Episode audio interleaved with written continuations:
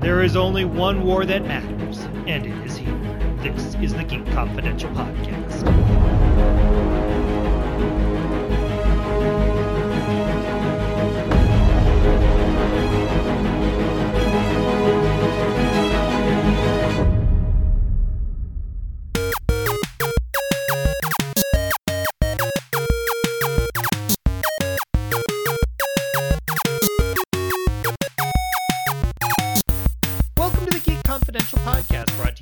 Confidential dot com. We're back from hiatus. I was on vacation. Labor Day happened, and there was a hurricane. Melody Ackles, welcome.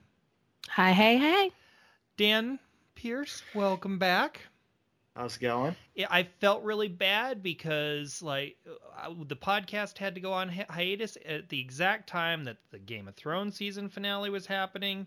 The Orphan Black finale was happening. The Defenders was premiering. We've got a lot to catch up on. But before we yes. get to that, Mel, I want to talk to you a little bit about Hurricane Harvey because you mm-hmm. and your family were directly impacted by that. What happened?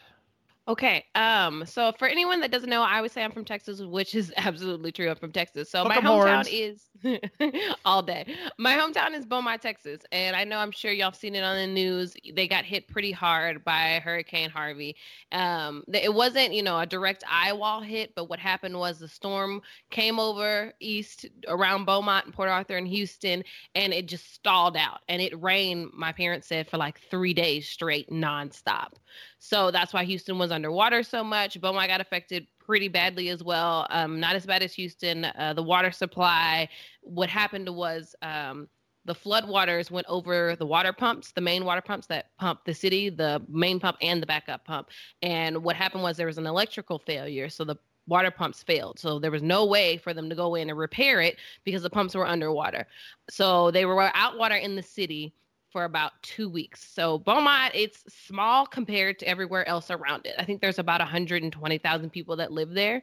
Um, and Houston is about an hour away. And there are three million people that live in Houston by itself, six million if you count the Metroplex. So I'm just saying, put that in perspective. Um, so that's really what's going on there. They really needed a lot of water. Um, A lot of groups were helping out getting the city water and the people water. But it wasn't just Beaumont that was affected. It was Port Arthur as well, which is the next city over, Orange, all these other places. Port Arthur got really the brunt out of it because they're a port city. So the Gulf of Mexico and everything is right there. So most of the city was underwater. So I say this um, from the bottom of my heart for everyone that has already helped. We thank you so much. For anyone that can help, they still need help down there. You know, when your house is flooded like that, and the water just sits there, you have to gut the house. And a lot of people can't afford to do it. So they have to do it themselves, trying to sanitize things, trying to get back to normal. The kids haven't even started school there because I don't know how everywhere else works, but in Texas, we usually start school in August. Mid to late August is when they start school. And the week that the hurricane came was the week the kids were supposed to start school. So a lot of people lost everything. You know, they lost their whole house. They lost the school clothes. They lost their cars. They, they, they don't have anything. So if anyone can help, please do. Salvation Army, the Southeast Texas Food Bank are really good places to give to if you can. Uh, the water is back on in Beaumont, but my mom said it's still sandy. So well, and your family was trapped there for a while, were they not? There was no way in and there was no way out of the city. So they were trapped for a good week. They, you couldn't, just couldn't get out. There was water everywhere. And it just, it wasn't safe. And I posted and retweeted and, and everything I could to show people, you know, what was going on and how much they needed help. But um, the floodwaters have gone down quite a bit. They can get out of the city uh, if they need it to. So they, I'm just saying, for my people, they all need help still. It's it's a long road to recovery for anyone that has gone through a hurricane and anything like that. They definitely need all your help. For everyone has already, you know, helped out. We definitely thank you all, but that's really what's going on in my life. Did everybody make it through health-wise? I know before it, um, you and I were texting, and um, you had said that one of your family members might have had to have been admitted, or is that something you don't want to share on the podcast? Yeah. Oh, no, that's fine. Um, they were admitted to the hospital, but everything worked out. Um, and they got out. Probably the safest place for them was in the hospital at the time, because they didn't have to worry about the waters coming up or getting out or anything like that. But, you know, everybody in my family's okay. I had a couple of family members that did have to be rescued by boat because the water was so high. One of my family members lives in a second floor apartment, and the water was in the apartment on the second floor. So I'll put that and let y'all put that in perspective of how high the water got in Port Arthur. So, um, but everybody's okay. We're good for um, right now, getting everything they need. I'm glad to hear that. And, and as you said, if people want to um, contribute, they can do so through the Salvation Army, the Southeast Texas Food Bank, also the Red Cross. Mm-hmm. And not only are our thoughts with the people who are going through that in Texas, but also the people who are now facing Irma in Florida. I mean, that is, mm-hmm. l- you look at what the cities there and how Tampa's taking a direct hit, and mm-hmm. the eye wall. And I mean, it just is unbelievable. Yeah. Yeah. So the the they, same thing going down in Florida over there, and they absolutely need all your help. The country yeah. is going to need a lot of healing between now and the, in the next six months, twelve months. Cause it's not, it's not just when the cameras leave and the story end that the story ends for a lot of people. It's the recovery that can be Great. as brutal or as traumatizing as the actual incident itself. Yeah. Because absolutely. The recovery of y'all don't understand, like going back to your house when there's water in it, or we would live through a hurricane my senior year of high school that put a tree through our house. So you can't, you literally can't go back in the city. They won't let you back in. If they do let you back in, it's to clean up your house. And things you don't think about, you know, like the refrigerator that's been off for two weeks and that has all your food in it. Just don't open it. That smell stays with you. I can't explain it. I don't want to get too much into it, you know, but there's there's so much more that people don't think about until you live it. So, yeah, I, there's no real good transition from talking about disasters to talking about television and film. So I'm not going to try and make a good segue. I will just transition to The Defenders. It premiered on um, Netflix. Dan, what did you think of it? Personally, I really enjoyed it, but it definitely pointed out, like, man, Danny Rand is the worst. He, like, every single scene, he's just talking about how he's the defender of Kunlun, and he's it's his responsibility to defeat the Hand. And everyone is like, dude, nobody cares. You are rich. We have, like, actual problems to deal with. You could throw money at our problems, and our problems would be solved. Shut up. And, like, just, I loved seeing the interactions, personally, between the four of them. Uh, just, the scenes with Jessica and Matt were amazing. Seeing yes. Jessica and Luke reconnect was amazing. Even the scenes where, like, Matt and Danny were sort of having to interact was great. Luke was kind of making Danny tolerable at times, because Claire kind of helped ease that tension, which was great. Um, you know, I Misty frustrated the heck out of me until the very end, uh, a little bit, just because, like, there's some, like, serious stuff going on, and Misty is still, like, even as, like, the cops, the cops are still treating this like, you are impeding our investigation, and everyone's looking at them like, guys, there's bigger things going on than your investigation. You're actually putting the city in danger by keeping us here. Stop it. Mel, what was your quick take before we get into the best and worst moments? Quick takes. Um, I agree with Dan uh, that Iron Fist is absolutely, positively the weak point of that show. Good God. I kind of struggled through a lot of that. Um, I love the scenes when they all four of them work together. I think I've come to realize that my favorites are Luke Cage and Jessica Jones. Uh, Sigourney Weaver, yes, ma'am. Loved her as the villain. But overall, I thought it was a good series, and I can't wait to see more. I really enjoyed it. I thought it was solid. I'm with Mel. Sigourney Weaver was amazing. And meanwhile, Madame Gao, her theme sh- song should be I'm a Survivor, I'm a Survivor, because that woman has nine lives. Daredevil and Jessica Jones, I loved that dynamic. Um, I was really hoping to see the Luke Cage Iron Fist dynamic, because while I haven't um, read the comics, I have um, read a, a lot about how they're this great duo in comics. Danny Rand is still the weakest link of this whole universe, both writing and acting. He just is clobbered, and I don't think there's anything you can do to really like change that, in terms of you can't change the acting. The writing can be improved, and in some regards how the defend and like I almost feel like this show saw it, and they ha- they basically used all these lines by Luke Cage and other people about him being an idiot to try and make up for it. And it was the only redeeming factor about Iron Fist, is the fact that all these people were calling him idiots the entire time. For me, that was it. Elektra, hello, fantastic, mm. loved her, loved her, yes. loved her. I would I would love to have her um, get her own series. I know The Punisher's coming up next, but I would love to see Elektra get her own series. Dan, did you have any low moments, high moments, favorite moments? Honestly, I was really disappointed the way they treated Madame Gao. Like, we've spent the better part of, with Daredevil and Iron Fist, looking at her like, man, she's so badass. She's just so mysterious and, like, c- is controlling all of these situations. But seeing her be a general in someone else's army, I was not there for that. I was like, you know, you're really weakening this awesome character who has all of this wisdom and has all of these schemes and plans and stuff by putting someone above her. I, like, I was not a fan of that. And the idea that, like, um, the the guy who runs the the army of the Hand, um, Colleen's m- master, uh-huh. him coming back, he, like, I I didn't really care about him. They had a bunch of one-off guys that, like, I we were meeting for the first time, so I really didn't care about that.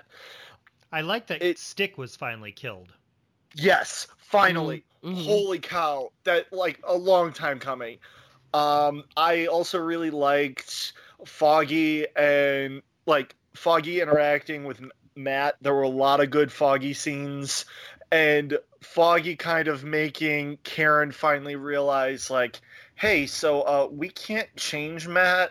We just need to love him for who he is, and this is who he is, so we need to accept that, even if it means Matt dies, quote-unquote, or doesn't die. I don't know. Spoilers are, are, are it's probably... Been out, mar- it's been out three weeks. We're fine. Okay, cool. So Matt's not dead. Uh, that's that's kind of a thing. Um, but um, where's Elektra, uh, equally important, considering they went down together, or were, supposedly went down together? Yeah, I, I I don't understand how all of that works. I'm also having a hard time keeping in mind that this is all taking place in the Marvel M C U, because with New York and this much chaos, you would think someone would show up and be like, "Uh, hey, uh, what's uh, what what's up with this?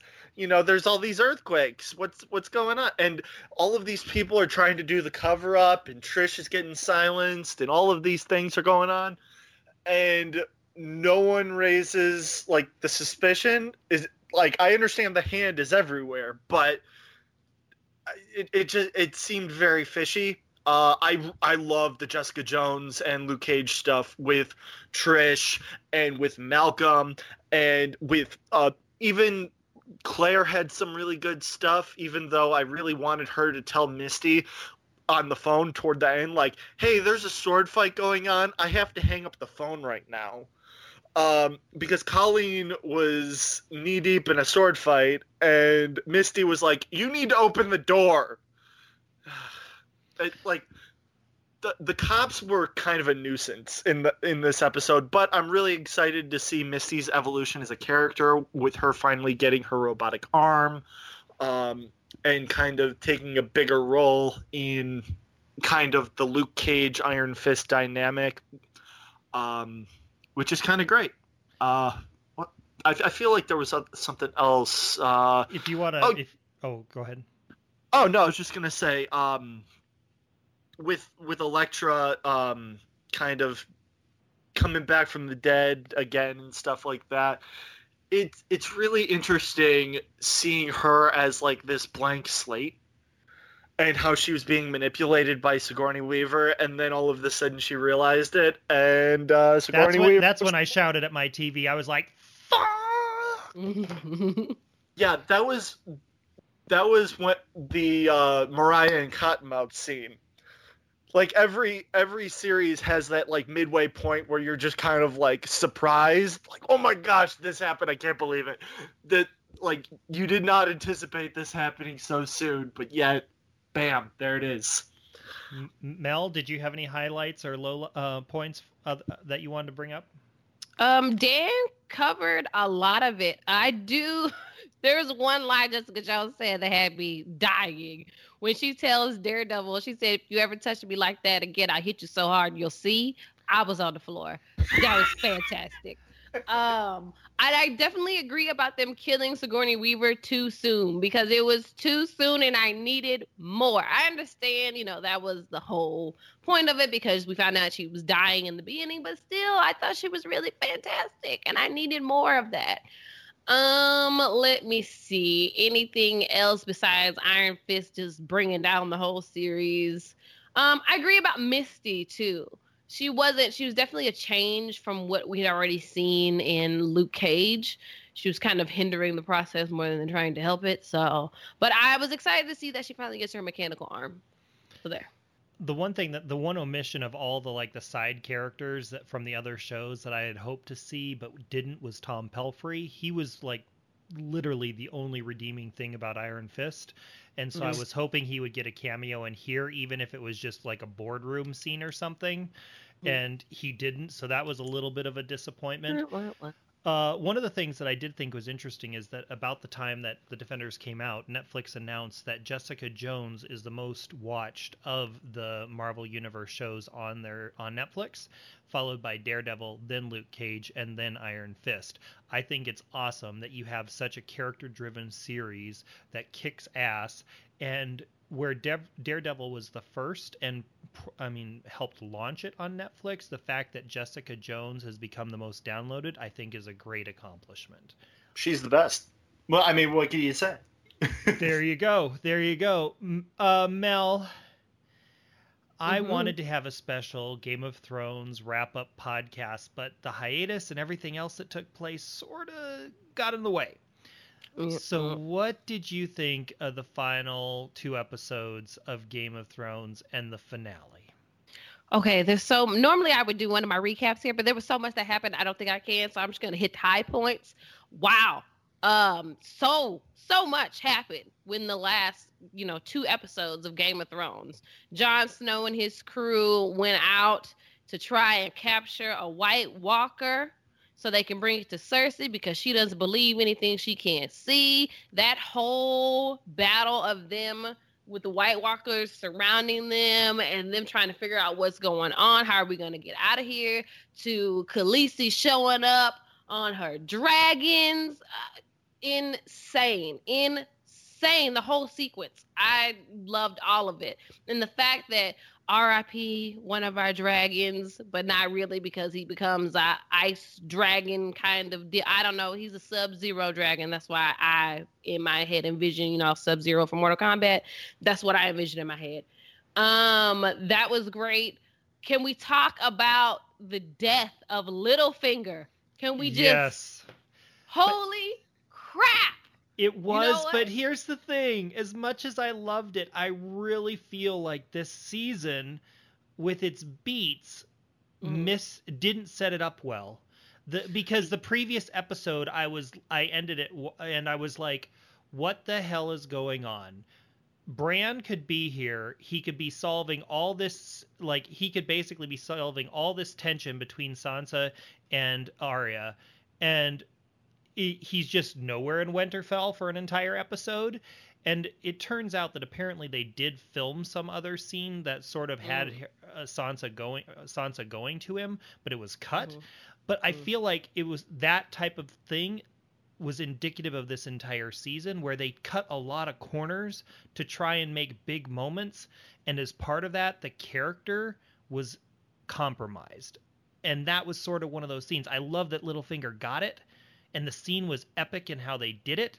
But mm-hmm. there were a lot of scenes this season in which character was compromised for a, a shock factor for me. Uh, I can see that. I, I could go along with that. I know I liked it because it left that good old element of suspense, because you just knew. You were like, oh man, Littlefinger, and then done it again. He done turned Sansa against Arya, and then at the last second, she's like, Lord Baelish, and you're like, oh snap, she finally figured it out.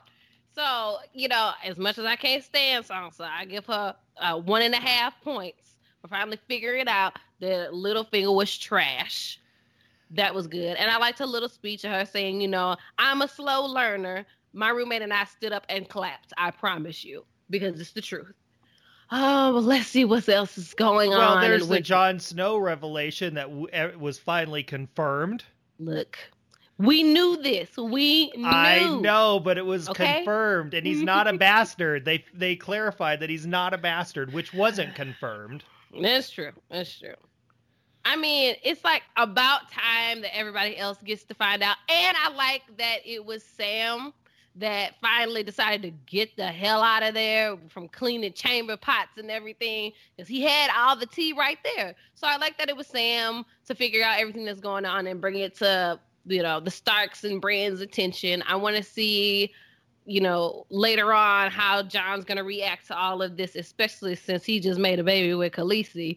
Yes, I said it. I'm calling it right now. Khaleesi is totally pregnant. That's what he I definitely think. Rode a dragon this season. Here we go. You know, Danny got a couple of inches of snow, but that's not the point. Um, let me see. My gosh, what else happened? Jaime, Jaime and Cersei. Jaime has turned his back on Cersei Lannister. Who would have thought that happened, especially when there's a baby involved? But I will say this: the scene where the the uh, White Walker minion came out oh, yeah. was the first time that we've actually seen Cersei with true fear in her eyes. And after seven seasons of her just being like an ice queen, no puns intended, that was nice to see. She was legit scared this time. She was like, oh, no, I can't do this. This is too much. And I like to see that, you know, everyone was frightened. That was a really great scene to be like, you know, this is, we're not, we're not lying. This is the truth. This is absolutely what's happening, Cersei. But I have a question. Do you really think Cersei is pregnant? I do. It, it, not necessarily because of the storyline, but because of the, like, the parallels between Dany possibly being pregnant and Cersei being pregnant. If both of those survive in the end, and I'm not convinced Cersei will, maybe she will die in childbirth, maybe she will die in some other form, but if both of them survive and their their two children are alive to carry on the war between the Lannisters and the Targaryens, it would be fitting. That's the only reason why I think she is actually alive, is because from that parallel standpoint, it works for me. I don't know. I think Cersei is lying, but I do think Cersei is going to die. Like, I don't think she, I don't see her making it out of this. What did you think of Tyrion spying on Jon and Dany? Man, Tyrion is not here for it. He does not like it at all. He saw Jon go in that room. He was like, mm-mm, this so, is not going to work for me. But here's my question, because there's been all kinds of theories bandied about about it. Uh, one theory is the fact that, I mean, one theory is that he cut a deal with Cersei because we don't know what he said to her to bring exactly. her back to the table. Another mm-hmm. is that he is actually jealous of Jon and likes Dany himself, mm-hmm. which I, I was like, hmm. And so there's various theories floating. What is your theory for him? So I definitely think there was some kind of deal made between him and Cersei, but I don't know what. And the fact that he made a deal with Cersei is a little scary because, you know, these two cannot stand each other. So I think there's something there. Now, as for Tyrion wanting Dany, I don't think he wants her like that, but I think he wants to have her full attention. And he knows he can't have that if Jon Snow was around spreading his snowfall everywhere. So I think that's going to drive a wedge between the Starks and um, Dany and Tyrion. So I, I find all of that very interesting, these dynamics. And then we're going to have Jaime come in at some point because he done left Cersei, presumably heading to Dany and Tyrion and all them. So I want to see how this all plays out. What did you think of Brienne coming south? I love Brienne. So I'm all about it to see what how they're going to play everything with her. I just, I can't wait. So here's my question, because there's a lot of there's a lot of shipping camps. There's Brienne and Jaime. There's Brienne and Tormund. Based on the discussion that Brienne had with the Hound, there was a little bit of like, I saw social media, it's like, hmm. So if you had to choose, which of those three would you want her with? I mean, does does she really need a man? She's Brienne of Tarth. No, okay, let me, now that that's out of my system. I Well, it's not I that really she liked... needs a man, but every woman deserves love, whether that's, that's with true. a man or a she woman. Does. She doesn't she does. need them. She pr- Listen. There is there is definitely going to be someone who's in charge of those of that relationship, and it would be Bri- like, and, that's and a that tall would be tree to climb. That would be but, Brienne. Let me just tell you. Okay, I like both of them. You know, I loved Brienne and Jaime because she really made Jaime more human when she was around him all those seasons ago. But then he went back to Cersei, and then I had to hate him again. I didn't even want to hate him again because I started to like him. So maybe there, but I like the whole Brienne and Tormund thing because he is totally and completely in love with her, and she is not trying to give him the time of day. She is paying this dude dust, and I think it's hilarious, and I would love to see those two end up together. So... I I don't know. Well, and when I, Tormund and the Hound were both north of the wall talking about Brienne, it was like, oh. It was so fantastic. The fact that the, the Hound was like, Brienne of Tarth, and he was like, you know her? Man, I just love her so much. I got a woman waiting for me at home, and I was like, Tormund, she doesn't like you. She doesn't even like to look at you. But I, I like that little aspect of it. It's cute. Anything else from the season finale other than us, because we haven't even discussed the wall coming down? Anything else before we get to that? Um, I'm trying to think if there's anybody else who had any major developments. Not that I can think about off the top of my head. I'm sure someone in the comments would be like, you didn't talk about... I'm sorry. We'll get to um... it next time. Because we'll, I'll definitely be following up with Mo next week. Okay, for sure. Uh, so what did you think of the wall coming down? Uh, for the season, for seven seasons, it was this em- emblem of protection. It was physical protection from the White Walkers and the north, I mean, north of the wall. Now it's down. The invasion has begun. There is snow in King's Landing. Meanwhile, everybody else is in the south. Sansa and Arya are at Winterfell. Like, my greatest fear is we're going to start out season eight with the, one of those two or both of them becoming White Walkers. A Lich Ooh. Queen in Sansa or Arya would be terrifying. Mm, interesting. So I thought the whole scene of the wall coming down was... blew my mind. I was like, whoa. I mean, half the wall is gone. White Walkers are coming. And they were downed by one of Dany's dragons, who is now an ice dragon. So it's just like, wow. That whole visual was just, it was crazy town. So like you were saying, you know, what does this mean for everyone? There's snow in King's Landing. It does not snow in King's Landing. This is how you know everything is about to get real. The Winterfell is the most northern point, right? Yep. Well, kingdom, other so, than the wall. Yeah, other than the, the Night's wall. Watch. So I hope they get word in Winterfell if something's coming. Bran can do his thing and let them know, hey, they coming, they coming right now. But we could very well open up the next season with, you know, the White Walkers in Winterfell and this going down like elevators and escalators. So I, okay. I want to see how long it takes the White Walkers to get to King's Landing, or if they even make it that far. So out of five stars, a season that had epic scenes, tragic deaths, teleportation travel, uh, and some character development compromised, out of five stars, what would you give the season? It gets a solid four, like a four point two, like a solid. Okay. I'm not going to be quite as generous. I'm going to give it a three point seven five. I would last season six for me because of how there was still character development amongst all the culminations mm-hmm. is still probably my favorite season. Yes, this season had a lot of splash, but I feel like a lot of characters had shortcuts that should have, like, they this should have been a thirteen episode season so that we didn't have to have the shortcuts. Mm. But that's just me. Dan? Yes. before the podcast, you texted me and was like, I've compiled a list of Berlantiverse castings. And I'm like, sure, great. Send it my way. I was working on it for the outline anyways. You sent me it, and I was like, okay. Um, we're going to just have you do a summary because that is way too many to cover for the time we were on hiatus. So what are the biggest casting headlines out of the Berlantiverse for each of the major shows? Uh, for Arrow, there's two giant ones. Uh, Colton Hayes announced that he, uh, Roy is on his way.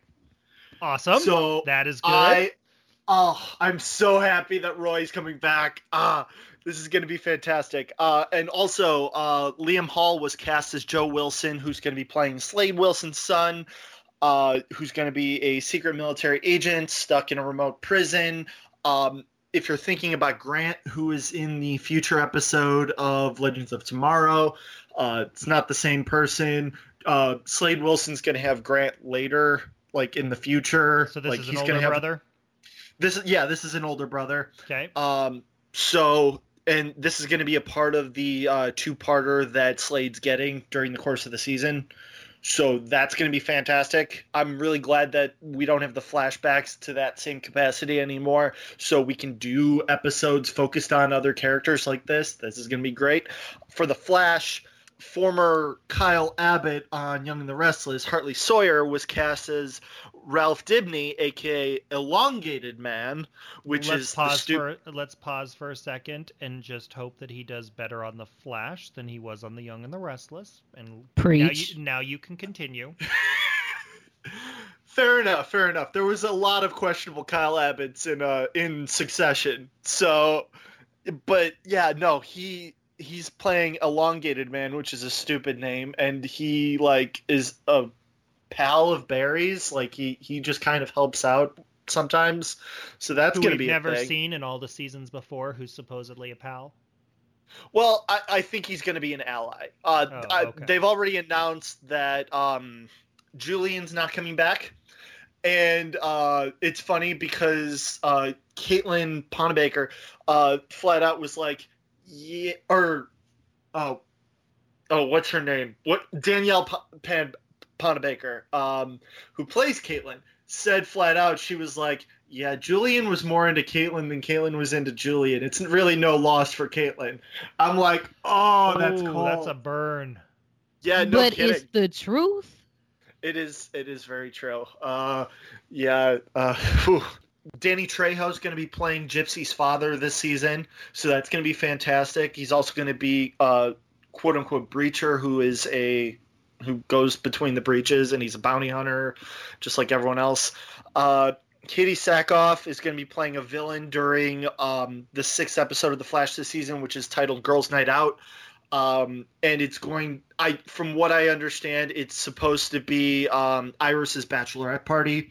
Uh, because Felicity's going to be in town, and they're going to do a whole episode. Uh, so let's pause for a second and just reverse engineer that. That means by the sixth episode, Barry is back. If they are having a if they are having bachelorette parties by episode six, that means that Barry's time away in terms of episode count is very small.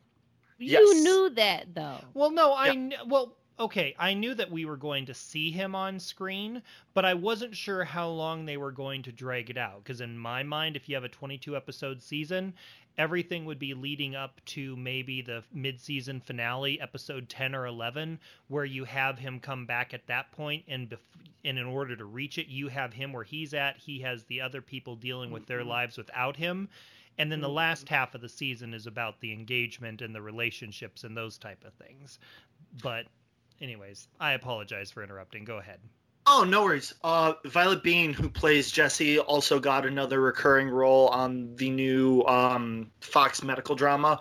So she, Jessie's not going to be as available as she once was, which she hasn't been on screen that much anyways.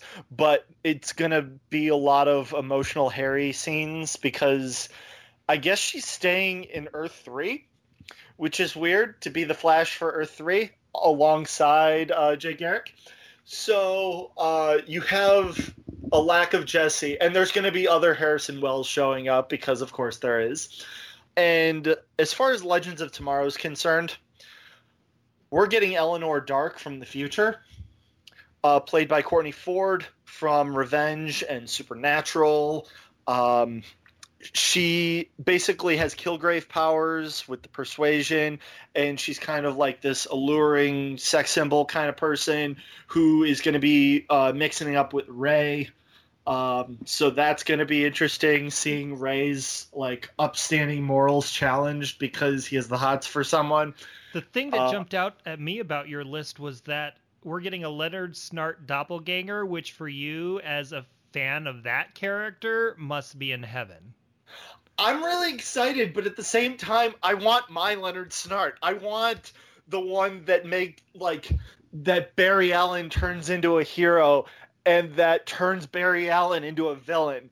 Like there, there's a certain type of like, it's the same way with Laurel from Earth two, who's playing Black Siren. It's this idea that you can just replace these characters with doppelgangers of with the same actors. It doesn't work like that. They're not the same characters as a result.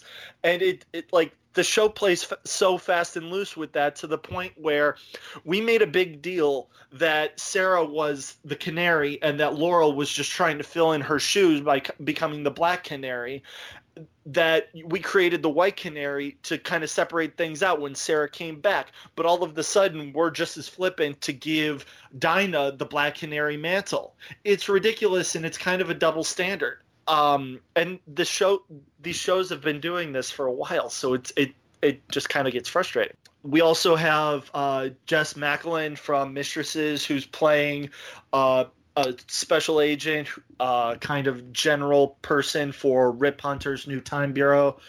Uh, so Rip's getting his own government, essentially, which is kind of cool. Uh, Supergirl's got a lot going on. Um, yeah, I was reading about some of that. That's intriguing stuff. Yes, uh, Adrian Pastar from Heroes is going to be playing like a villainous real estate tycoon who's going to be taking on Lena Luthor.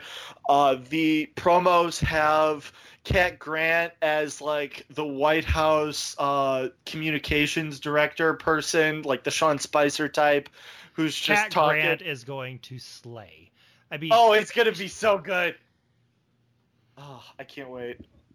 I don't actually know if she's going to be playing that. It's just the promo has her as that, and it's just so funny. Um, uh, Carl Lumbly is playing uh, Myron Jones, uh, who uh, Carl Lumbly has been voicing Martian Manhunter in the Justice League for a long time. So for him to be playing um, Jon Jones's dad is such a cool thing. And the actor who plays Jon Jones has been really like heavily featuring him on his Instagram, which is really, really cool. And I'm really looking forward to that. Maggie's getting a dad. That's going to be interesting. Um, they're already starting to feature in the promos some of the crossover stuff with uh, the Legends and the Flash. So that's going to be cool. Um, and then over in Riverdale, uh, Veronica's ex is coming to town. Uh, Graham Phillips from The Good Wife is going to be playing Nick Saint Clair. Zach! Okay, I'm sorry. Anyways, yes. Keep going. I think he's only going to be an episode or two, but oh. if he's po- if he's popular enough, they'll probably bring him back because, I mean, the the show plays so fast and loose with like the popularity of characters and how the fans react to them. It's it's kind of great that they're just they're like, hey, so we don't like how Josie's being portrayed. Okay, we're going to heavily focus Josie in the next season. Okay, well, we want more Kevin. Okay, he's going to be on contract. Like, I I really like how reactive the show is in addressing fan concerns, which is kind of cool. Um, aside from that, everything else, I, I think that might be it. Okay. That's a, that's a lot of stuff. That's a lot of stuff. That's why I was like, when you came, when you sent me that email, I was like, we're just going to have you summarize. Make all of our lives easier. Mel, I have a confession. Oh, Lord. Because of my travels and the holidays and things, I haven't caught up on Orphan Black, so I haven't watched the finale. How was it? Okay. Y'all know I've been riding for Orphan Black since the beginning. And the finale, in all honesty, oh, it left me a little underwhelmed. It did. I just, I, mm, do you want me to spoil it or not? Of course, you can spoil it. You can spoil it. I don't want to spoil it since you haven't seen it. No, I, so, listen, this podcast is filled with spoilers. It has six episodes. I have twenty-nine episodes of Suits on my D V R that I haven't oh. had a chance to watch, so feel free to spoil. Okay, so my biggest issue with how Orphan Black ended was that it all ended in a pretty little bow. And I was like... big bow for this show? I was not expecting that. I was definitely expecting one of the main clones to die. I wait, was wait, like, wait. None of them died? Oh, no. They are all alive. All of them. Okay, Sarah, I haven't watched, Kasima, I haven't watched, but that is disappointing. Sarah, Kasima, Allison. Ra- I am missing Rachel. one. Rachel. Oh, I think Rachel did die. But that doesn't, I don't count her, but she gonna, she get on my nerves anyways. But like, of the ones, of our good clones, you know, the good versus mm-hmm. the bad, they all made it. And I was just kind of like, oh, I thought at least one of them was going to die or something was going to happen or, you know, Helena was going to lose the babies. No, none of that happened. Like, the, it ends with everybody, you know, going to uh, Helena's babies, uh christening or something like that, not the christening, but you know, they were having a party or something like that. And I was just like, oh, okay, this is how we're gonna end this show that was so dark for so long. And I just kind of got used to that, so like, it left me a little underwhelmed. Like, I love the scenes of where they finally defeat P T E, Westmoreland and all of that, but I was just like, oh, that's how we're gonna end this, huh? And like, Sarah and end up keeping Kira, and they're all, her and Fee and Kira are living in uh, S's old house, and they're all a family, and everything's just so wonderful. That's not where I thought this show was going to end. I don't know. Maybe it's just me that's just kind of feeling this way about it. So eh, it was okay. I wanted it to be a little bit better, but it was all right. I am surprised that they didn't kill anybody off of the main clones. I'm looking forward to watching it. I'm go- I'm not going to let it sit. I I do have to, I do need to watch it because I need that closure. I, mm-hmm. I I have said on previous podcasts, I think on Pop Confidential, that I have this like really bad tick where when it comes to the series finales, I have a difficulty I have difficulty watching the final few episodes because it means it's over and it's yep. done, and I don't want yep. it to. It took me like a year to watch the se- the series finale of Brothers and Sisters. Um, mm. Black Sails, which ended earlier this year, I've got the last episode to watch. And mm-hmm. so this is just one of those things about me. I don't know what I'm going to do with Game of Thrones. That's going to be one of those ones where I'm going to have to watch it because there's no way to avoid it. But my instinct is I don't want closure on these shows, so I don't. I put off the series finale as long as possible, which is gonna, which I, which makes this next topic a little bit interesting because Dark Matter, which is on Sci-Fi, which is a show that both Mo and I watched, and we'll discuss it a little bit more next week when he comes back, was canceled. Um, and they just had their season finale, so there's not going to be any closure for that show. Meanwhile, Killjoys got a two-season renewal, after which time it will end. Killjoys has actually had a pretty good season. Uh, the storyline has really blossomed in terms of like expanding its focus and and the war that is going on, which has been good. It still has the great humorous moments, the eye candy moments, the kick-ass moments. So I understand why it got renewed. Dark Matter for me, the first season was one where it, it wasn't as good as Killjoys. The second season rebounded, and this third season has been, or this last season has been one where it was strong, but um, there was always something about it that didn't quite feel like it congealed or like everything fit the way it needed to. And I wonder, and like, I've wondered if that's not part of the reason why it ended up canceled, because there was just, there was something missing, and I Could, could never put my finger on it. Uh, the other show that I want to discuss with you that's coming out is Inhumans, which had an IMAX premiere. And the reviews on it are just scathing. Like, I've listened to podcasts, I've read print reviews. Uh, Rotten Tomatoes started out with it being at zero and zero percent as it was released. As of this recording, it was zero percent with critics and fifty-one percent with audiences. It the trailers were also roundly criticized. I feel like as part of Geek... I was texting with Mo on this, and I'm like, I don't think I have time for this. First of all, I'm not as familiar with Inhumans. I'll just admit that straight up. The reviews are terrible, and I'm like, I just don't have time to waste on this. And he's like, it's our duty. And I'm like, not even my duty can get me to watch something that's zero percent with critics. Most of the time I'll ignore critics, like on films, like big blockbuster movies, action movies. I'll totally ignore the critics. But zero percent on a T V show? That's a whole different ballgame. Dan, were you planning on checking out The Humans? Or maybe, maybe, I just had an idea, maybe this is a pilot that all of us should watch so that we, if we don't like it, we can have a hate-watching episode. Sort of like Mel and Fear the Walking Dead. You I know mean, what? I stopped hate-watching it. No! I stopped hate-watching it. I got about three episodes into this season, and I was like, I can't do this anymore. so, so you actually... No, so, okay, just to clarify, because when you first said that, I was like, the way you stopped hate-watching it meant to me that you had actually started enjoying it. But no, you no. actually stopped completely. I, it's gone. I have no idea what happened. As soon as they killed Travis... When Travis fell out of the helicopter, I was like, I'm done. I can't watch this nonsense no more. So.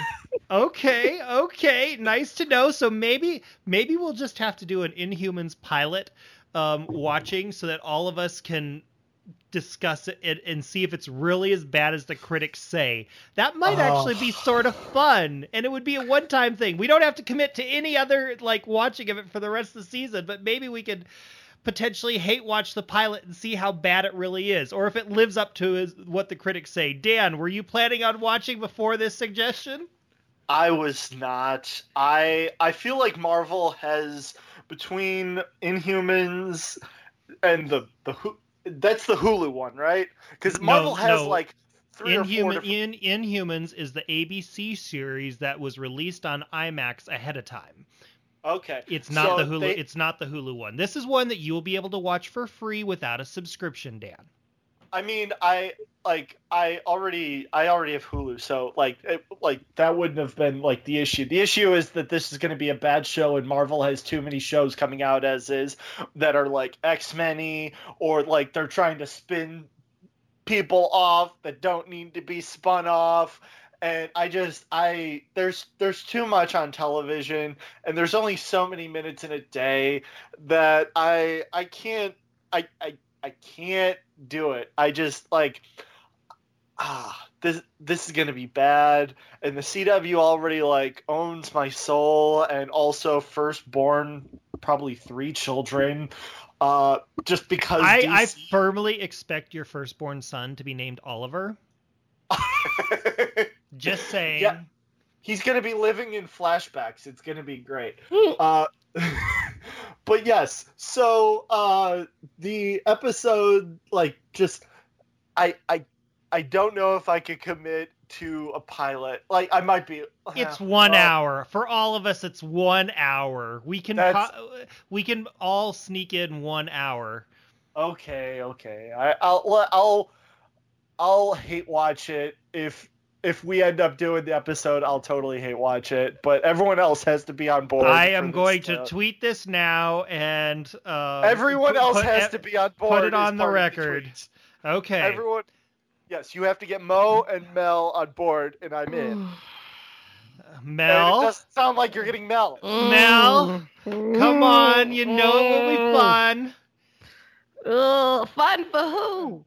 Fun for the discussion after the fact. Oh, Lord Jesus. You I could, heard the you only could, people you watching could live Inhumans to... in the IMAX theater was the, the seats themselves, okay? They was playing the empty theaters in IMAX. I just, uh, uh. Dan Lee took a Z-Quil beforehand and is still in the theater. It's one like, that's hour. How bad the show is. Come on. Mel, one hour. We can all watch just one hour. Every one of us, every single hour, I can't get that one hour of my life back. You know but... how many shows I've watched that I'm like, oh, I can't get that hour of my life back. I Emerald know, City, but think, I think can't of it. Get that back. I'm still mad if I spent a year, and I'm still mad I watched that show. Like, think about it this way, though, Mel. every single year we take risks on shows that are season or series premieres. Every pilot season we do, normally we give them three episodes. This one is one that's premiering. It's r- roundly expected to be bad. You're only committed to one episode, and it could make for great podcasting. Just oh, saying. No. Let me think about it. We'll see. You can weigh in. I'm going to tweet it out. You can weigh in on the tweet and encourage Mel, because I'm pretty sure, based on what Mo said, that he will watch it, which means that if Dan is dependent on Mel, it's all on Mel, folks. So you gotta let Mel know that you want to have oh, a, no. a hate watch, hate watch Inhumans. Oh, there. They're coming. No, after no pressure at all. No pressure mm. at all. Um, mm. Mel, there was a lot of news about the Joker while I was gone, and right. I wanted to discuss it with you because Jared Leto's Joker. No, was, te- was terrible. That's not, that's how I feel about Jared Leto's Joker. No, it was terrible, and there, there was a report that Warner Brothers is developing a Joker origin story, and that they want Martin Scorsese to be involved, and that part of what they're going to do if they can get Martin Sor- Scorsese involved is see if he can convince Leonardo DiCaprio to play the Joker, which. That's a lot of ifs, ifs, ifs, ifs, if you get this, if you get this, if you get this. But the moment that I heard Leonardo DiCaprio as the Joker, everything just sort of seemed right in the world for me, because it would, to me, him as a younger version of Jack Nicholson's Joker just makes total sense. Like, total sense. Now, I'm not expecting that in two thousand seventeen it's going to have necessarily the comedic flair, but I could totally see DiCaprio as the Joker. And I would love it way more if he was versus Jared Leto. So where do you fall? Would you like to see him if it was it worked out? Is there someone else that you would like to see in the role? Because not only have they propo- has this surface, this report, which... it's caused confusion for Jared Leto because he's like, well, I'm on board to be the Joker. I don't know what this is like, why this is being reported. If they're not going to get, if they're not going to keep Jared around for long, if DiCaprio isn't someone who will sign on, who would you like to have him replace? And Dan, I'll be asking you the same question so you can be thinking about it. Okay. Um, okay. So I did read about all of this, and they want to do a standalone Joker movie. And I was like, um, okay, maybe. But then I was like, I don't want Jared Leto to play him. Then I heard about them wanting DiCaprio to do it, and I was like, um, I, uh, it's not that he doesn't have the chops, because he definitely has the chops to do it, but I don't know if I could see Leonardo DiCaprio as, you know, this Joker character who's out of his mind but also silly at the same time. So I don't Uh, I don't know. I don't know. I feel like I would have to know more and see more about it. And they want Scorsese to do it. You know how Scorsese is. He's very straightforward, by the book kind of dude. So I'm like, uh, I don't know. I don't know how this will work out for a Joker movie. Um, I, mm, mm, I know. I would have to think about it. As for who I would want to play the Joker, ooh, I don't know. I have to think about it. I, mm, I don't know. Okay. I expected that you might have a suggestion, but that's okay. I, uh, no, not really. I didn't. I'm like trying to go through actors and see, you know, who would be the one that could play the Joker. Which you, you have to play a very fine line between crazy and sane and silly all at the same time. And that's a lot to do. So... the only reason why I was sort of curious is because Bill Skarsgård is getting, like, credit for it in his role in there. So I was wondering, well, it's a little clownish. Maybe he might pull it off Ditch. if he pulls it off in, in it. But if you don't have a suggestion, we'll come back to it on another podcast. Dan, what Talk do you think? Talk about typecasting. It... Listen, that movie is making a crap load of money this weekend. Dan, oh, yeah. What do you think? Should DiCaprio be the Joker? Who would you like to replace Leto? Or do you like Leto? I am so sick of Joker-related things. Like, I I feel as though we need to take a break. And the fact that, like, the the Suicide Squad two is, like, officially a go-go to the point where as soon as Will Smith gets done with Aladdin and, um, oh, uh, what's her face? The... Oh, um, Margot yeah. Robbie. Okay. Margot Robbie finishes with the Tanya Harding movie, which, by the way, they had to tell her that Tanya Harding was a real person and not just like a fictional character. She didn't know that? D- apparently not. Come on. How you don't know Tanya Harding? Okay, keep going. I'm sorry. I think it was because the story is so crazy that, like, how could this be a real person? But it was a real person. So, um... as soon as those get done, uh, they're going to start shooting Suicide Squad two. Because they already have all of the production stuff and everything's all set. Um, so I'm I'm really... I'm so sick of uh, Joker-related things. As soon as I heard this, I was like, alright, I guess that could work. I don't see Scorsese going for it, which means you probably wouldn't be able to get DiCaprio. You might be able to get Todd Phillips as the director, but that's... That's still iffy.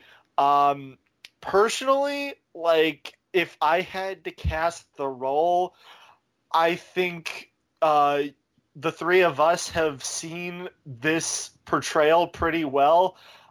I might go James Franco. I could go for that. I okay. feel like I feel like we saw Franco, we saw James Franco as Franco playing a really good Joker. Like, the, the torment aspect to the character of the Joker, like, I, I it it would fit perfectly with what we've already seen him be able to accomplish. Um, and there's already been a lot of, like, fan uh, casting and stuff like that with him in the role. A lot of people want to go William Dafoe. I think he... It, no! It, I think that might be, like, a little too older. I was about to say, he's also too old. No. Yeah, exactly. And he's also getting critically panned right now for his portrayal in Death Note. But that, like, there's a lot of problems with that Netflix movie. And that's a whole other story. Um, but yeah, uh, James Franco would be a good, good choice. Um, but personally, I think we need to take a break from the Joker. Because it's going to happen. Well, personally, I think the best portrayal of the Joker, aside from, obviously, Heath Ledger and Jack Nicholson did pretty good, but Mark Hamill is still my favorite Joker. Okay, I'll give you that. Yeah, like, when I think the Joker, I think his voice. Like, I think his portrayal of the character in the animated series, in the subsequent films. Yeah, one of the most more recent ones, um, The Killing Joke, wasn't very good, but he, he did a really good job, even though the script was terrible. You know, uh, I I don't know. I think they need to take a break from a lot of things over at D C because they're they're trying to do too many films like all at the same time, and it just doesn't make a whole lot of sense to me. I know with T V wise, they're starting to cast for Titans, which is pretty cool. Mel, any final thought? Um, no. Okay, we would encourage you to comment on this episode at geek confidential dot com. Follow us on Twitter, twitter dot com slash G K confidential. Like us on Facebook, facebook dot com slash G K confidential. You can find me at Twitter, twitter dot com slash Luke underscore Kerr. Melody is at, at Melody Ackles, and Dan is at Real Dan Pierce. We thank you for listening. Until next time, so long. Bye, y'all. Go Goats.